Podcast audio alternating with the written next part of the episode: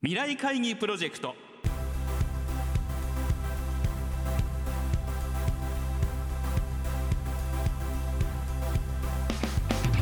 この番組は人類はまる社会へと向かうをキーワードに企業トップが提示する日本の未来に向けたさまざまな課題について皆さんと共に解決策を考える日本経済新聞未来面の紙面と連動したプロジェクトです。今回ご登場いただくのは先週に引き続き株式会社資生堂代表取締役社長 CEO 魚谷正彦さんです。先日行われた魚谷社長へのインタビューの模様を2週にわたってお送りしていきます。後編となる今週は資生堂150周年の歴史を支える根幹と美への思いについて伺います。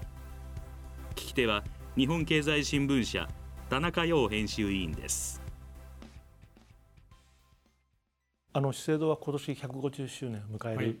わけで新陳代謝がすごい激しいですね。この化粧品の業界って。その中でまあよくまあ生き残ってこられたっていうところがありますけれどもそのあたり本源的な理由はどういうところにあると思われますか、まあ、やっぱりそれはもう本当に一番ど真ん中に大きな太い幹です、やっぱりそれがしっかりとぶれずにあるからだと思います、社員、まあ、全世界で4万人います。で日本に2万人海外で2万人なんですけど海外であっても日本であってもなんであなた資生堂で仕事してるの？と。資生堂の価値観って何？っていうとねインテグリティとかね、エシックスとかね社会的な価値とかねえもうみんな真顔で言いますよ。まあ、特に多分この産業に勤めてる人は、まあ、そもそも的にですね割とやっぱり世の中の人たちを元気にしたいとか、化粧の力で人を明るい気持ちにさせたいとかっていう、まあ、そこに自分のそのやりがいを感じて入ってきてる方が多いっていうのがあるんですけどもあのこれ海外も本当同じでしてですね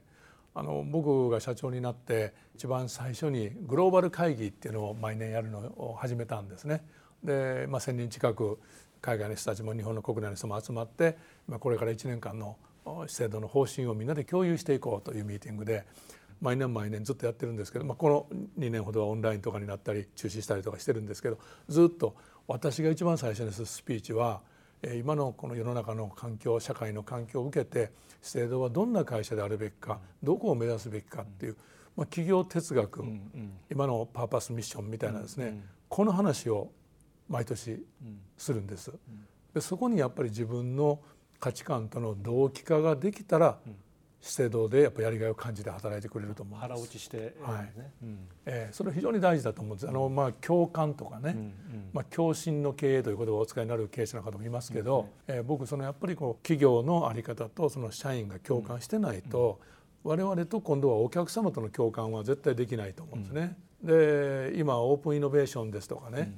まあ、デジタル化になればなるほど単独でできないこと多いですよね。いろんなその他の企業と組んだりこういろんな得意とするものを持ってる会社と一緒にやっていこうプラットフォーム作るっていうのは一社ではできないですから、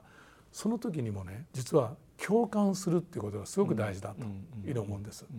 そういう意味でのやっぱこの自分たちの価値観をしっかりと、えー、よりこれからも持っていく。でこれによってこう本当にこう共感の輪を広げていくと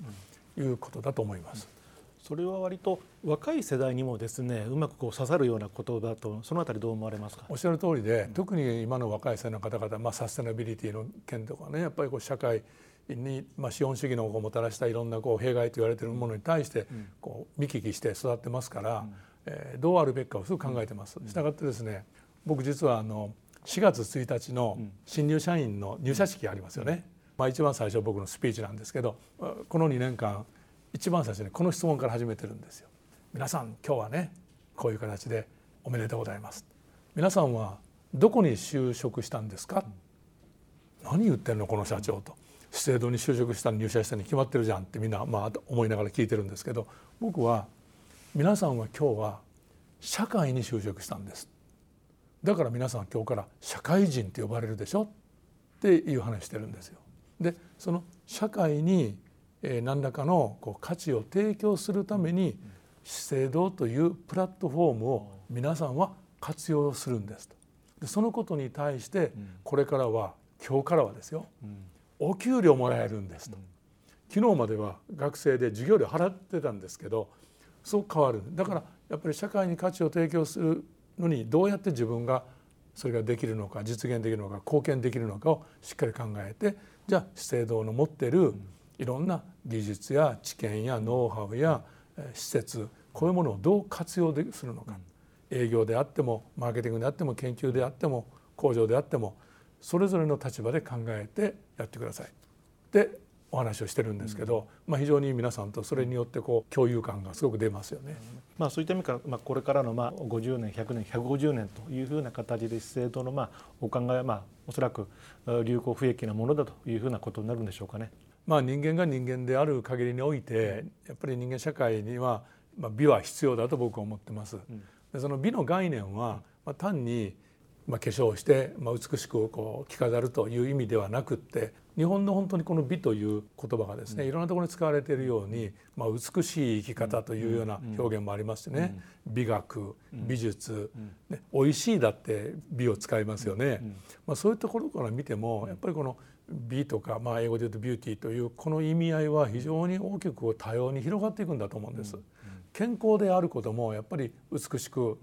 年を取って健康的に生きるというのも美ですので。確かに美っていう感じってすごく金星が取れてますよね。おっしゃる通りです。うん、ですからあの化粧、まあコスメティクスと英語で言われますけど、これの語源ってギリシャ語のコスモスなんですよね。で宇宙、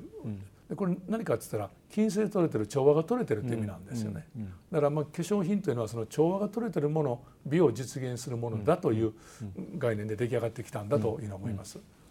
資生堂の商品にこう期待するものって言ったらいいのか、はい、前向きにしてくれる商品だと思ってるんですけど、はい、そのあたり私のこの見方はどうですか、いやもうおっしゃる通りだと思います。あのいろんな方々にね、うん、なんで化粧するんですかって、うん、なんで美しくなりたいってこうね皆さん思われる、うん、基本的にやっぱりすごくその今言われた情緒的な要素強いんですよ。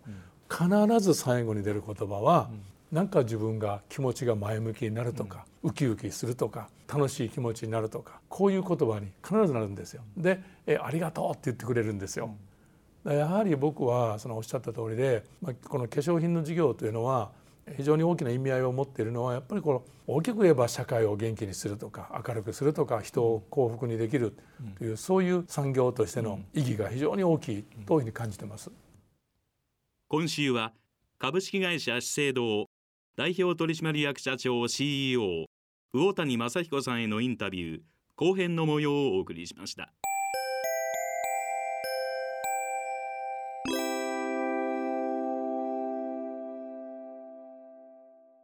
番組はラジオ日経番組特設ウェブサイトにアクセスしていただき放送終了後1週間以内であればラジコのタイムフリーサービスでお聞きいただけるほかポッドキャストからいつでも繰り返しお聞きいただくことができます。ラジオ日経ウェブサイトトップページにある番組一覧のカルチャーというタブから未来会議プロジェクトのページにアクセスしてください。